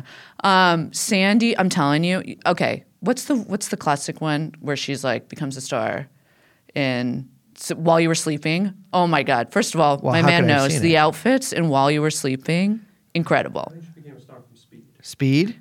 No, no, but that was I think that was before Speed. Speed was 92, right? I don't know. 94. Yeah, while you were sleeping is earlier. no. Wow. Wow. Hit him with the mea culpa, Liz. That's crazy. That's Okay. in Oh, 95. shit, I wonder when it was. Shit, I shot. don't think I didn't. I don't think I missed that. Speed two was she in?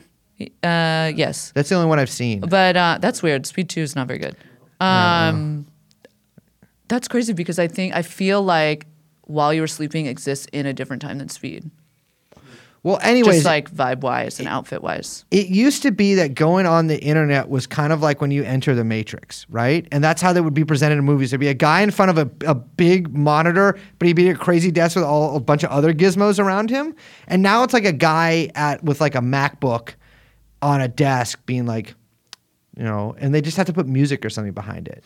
You know, it's it's, bull, Yeah, it's bullshit. most- It's most- boring. yeah, I I mean, it's very difficult to make it exciting, which is, I mean, which is why, uh, who did the social network? Fincher? Fincher. Yeah, why he was able to kind of make it interesting. never saw you know? that, but uh, I, it's It is kind of like a lot of Am drama in a Sam, but different ways. Silicon Valley, right? Yeah. So- now they just do everything on their phones. Well, Bannon, Bannon. By the way, Bannon. What is? I don't know what's up because Miles Guo is now arrested. Who's Mm-hmm. remember call call back to our episode I believe with Robbie Martin about that character. But he, any freaky deaky Chinese guy who comes to New York, I'm saying he's he's got to hang out with them. He's got to make something with them. He loves to connect. Uh, but also speaking of. This is driving me insane constantly. Speaking of Steve Bannon movies, remember when it came out that he did inter- like uh, interview training with Jeffrey Epstein? And Yeah, didn't he try to like? He's like trying to position it as this hard hitting interview, and it was obviously that he's doing media training. so obvious he's even from the, the footage he selected from the trailer, it's so obvious he's doing media training. It's but also like so crazy that you're like, damn, I need media training. I'm about to go down for like craziest pedophile in history. I'm calling Steve Bannon. I got to get Bannon on the horn. Why? One of the best talkers in America, frankly. Is that a like, yeah, because you know it from the inside sort of situation? Like, I, I'm just like, my question is, is like, where are Steve Bannon's wins supposed to come from? Because since Donald Trump won, he's kind of been just losing. Although he's got a pretty popular show. I mean, War Room is really popular. Very popular. I Yeah. think he's doing okay. He got kicked to the curb pretty quickly. got- I mean, he was living on Miles Guo's yacht. Remember, Yeah. he was uh, when he, He got tried to open that weird school in Italy. Yeah, it didn't work. Which He's because- always but that didn't work. People think it's because of the fascist thing, but it's actually because Italians like we don't want to learn to read. Mm. Um, but uh, but yeah, I, it's the crazy thing is because it came out. There was like all these reports that he had like it came out that he did this media training for Epstein. Obviously, like a week later, he puts out this trailer for a fake documentary called like "Exposing the Monster." Yeah, that's how you get ahead of the story. That's, exactly. That's my Bannon. And it's Huh. it's him just clearly doing media coaching for Epstein in this crazy HD stuff. In the like uh, stuff, this crazy HD like vision. So the most high definition we've ever seen Epstein. Um, but uh, and then it, it just never came out. That was like a year or two ago. Yeah. just never came out. So if you do know Steve Bannon, please ask him about that because Mm. I'm l- I'm desperately awaiting the ten hours of footage you apparently have.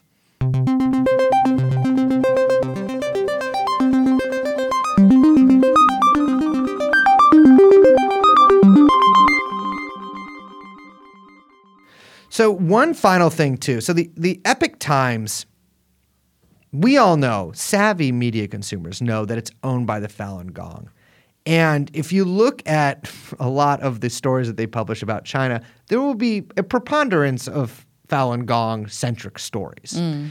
But they they don't like say at the masthead like this is a Falun Gong newspaper, and it's mostly like many of the visible people in a lot of their English language media are like these kind of like white conservatives that you'd see most, you know, that you'd see like at One America News or whatever, kind of B team, C team style conservatives. Um, but the truth is, is that almost everybody in any position of power at the Epoch Times is a practicing member of the Falun Gong, including the uh, publisher of the Epoch Times, a guy named Stephen Gregory. And so NBC News put out this like this basically like expose on Epoch Times, I think 2020. yeah, it was pretty big. Yeah, it was like it was a pretty big one. Um, and you know, it's it's it's pretty standard stuff like we've we've talked about here. But like you know, it's like it's like what everyone knows about uh, Epoch Times, right? Like they are this cult newspaper owned by the Falun Gong who does all this crazy Facebook shit and uh, puts out these you know, oftentimes pretty insane stories.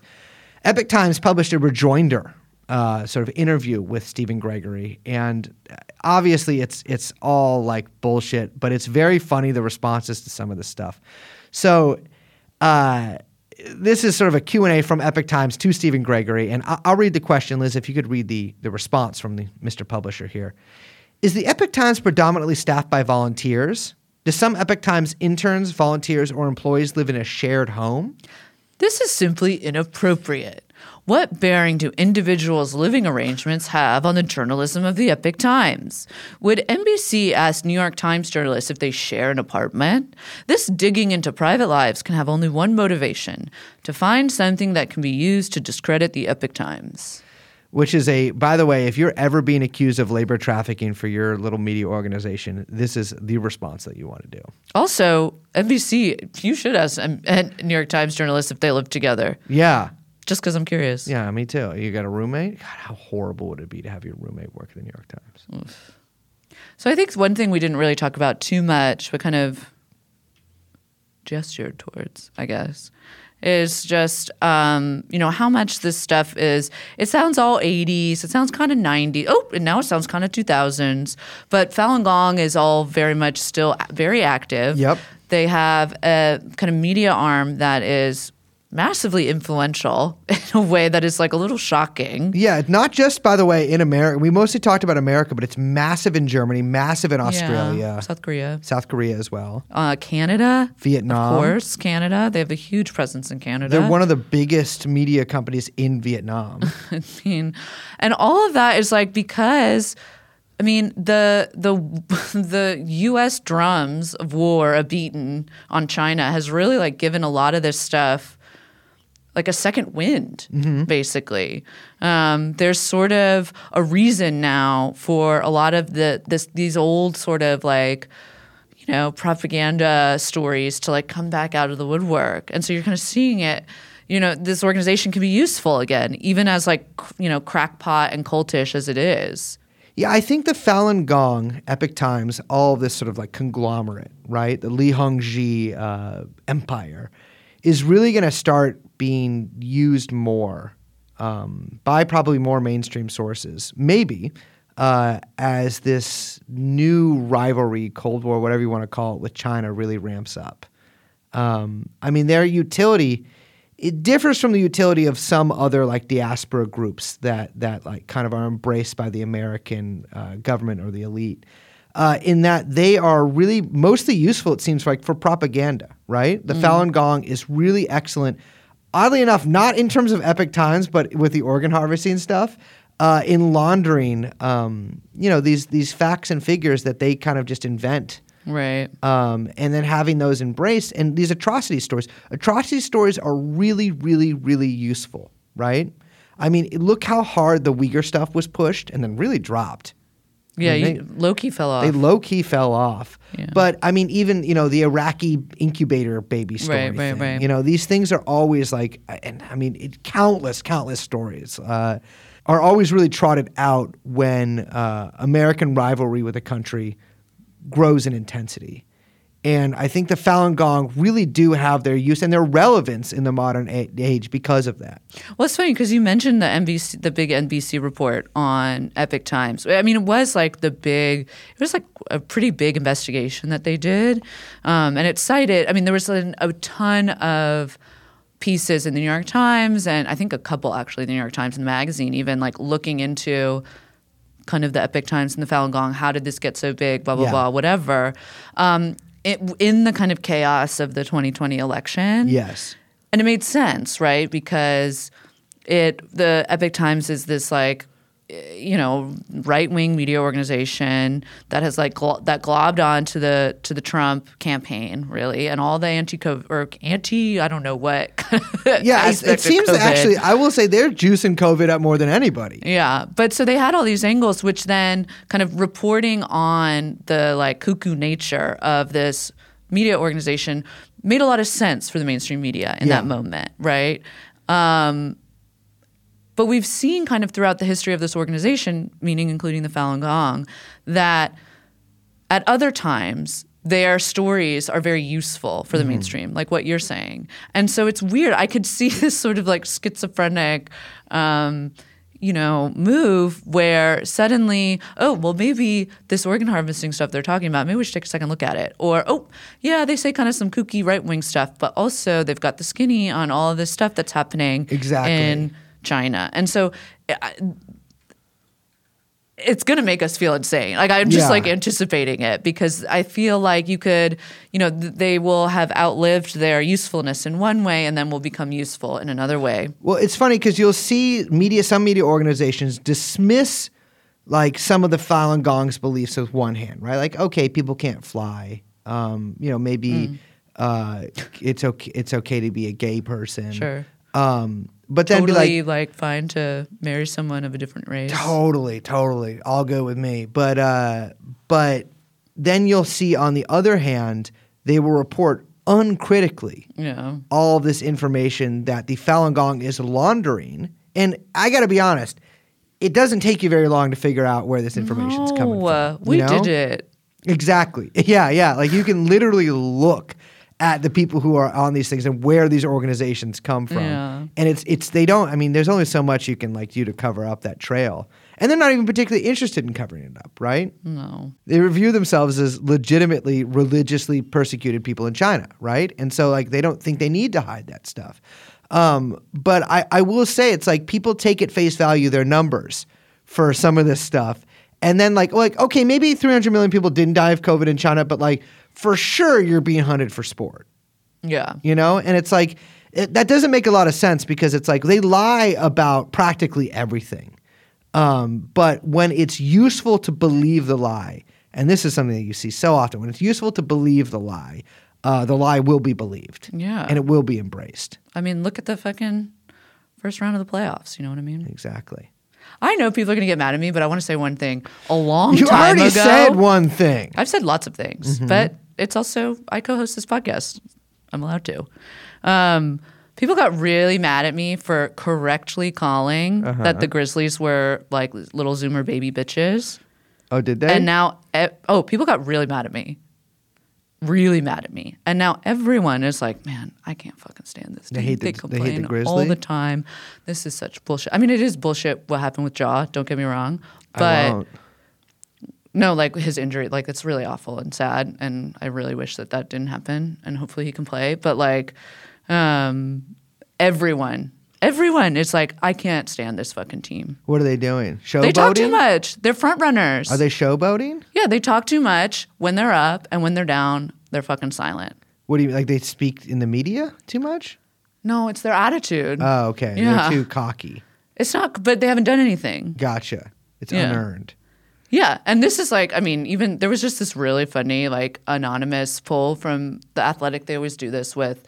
Uh, they poll NBA players on like who's the coach you hate the most, who's the coach you like the most, who's whatever, and they all were like, "Oh my god, we hate the Grizzlies Really? as an organization, They all hate the Grizzlies. yeah, because they they are they talk too much.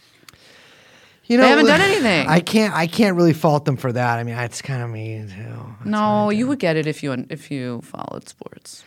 Um. Well, I don't follow sports. I follow the teachings of Li Hongzhi. And maybe if some of these fucking basketball players did too, they'd find it a little easier to dunk. And I cannot believe we're talking about basketball without talking about what happened. What? I dunked. It's true. I saw it. It's I want to be clear on this podcast, I dunked. Liz was a witness to it, but I did. I fucking flew in that motherfucking air and I didn't hang, but I did dunk that ball. We were in the car on the way to from the airport, from the Austin airport, the three of us, and we were talking to how sick dunking is. Yeah. It's so sick. It's so tight. It's still so it's cool. so tight. No other sport has a dunk. Do, no, there's no. Home what run is the closest you could get to a dunk. And that's but so it's so way different. less cool. Yeah, it's so different. It's so different. That's like not even no. The dunk is about the elevation, the hang, the angle, The the, body, the athleticism. your, your wieners in the guy's how face. high you get up. Yeah, who you're who you're dunking on you're is dunking really on? key. Because people, a lot of internet, oh, I'm dunking on. Brother, you are appropriating one of the world's greatest, absolute greatest acts of athleticism. It's incredible. I it's love dunking. so fucking cool, and I I can do it.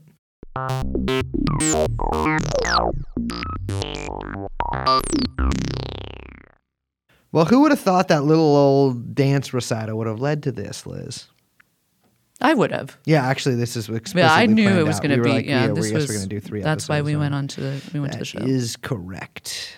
Well, who would have thought that little dance recital would have led to this? You know, it's crazy because the town I come from actually banned dancing for a long time, um, and it took me sort of returning to that town and showing them that dancing was actually not only cool but fun and, and liberatory for a lot of teenagers. I mean, I'm of course the world's oldest teenager, or whatever.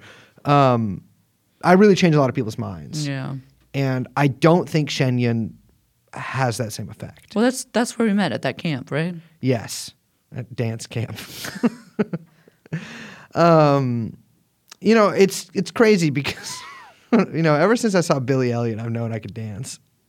Well, on that note, I'm Liz. My name is the venerable baby, the oldest. I'm I'm the they call my funky ass the one thousand year. Egg. I'm the, I'm the one million year egg.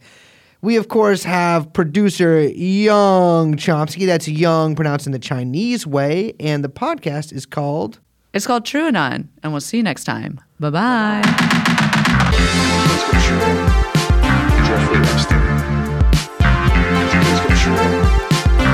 Jeffrey Epstein.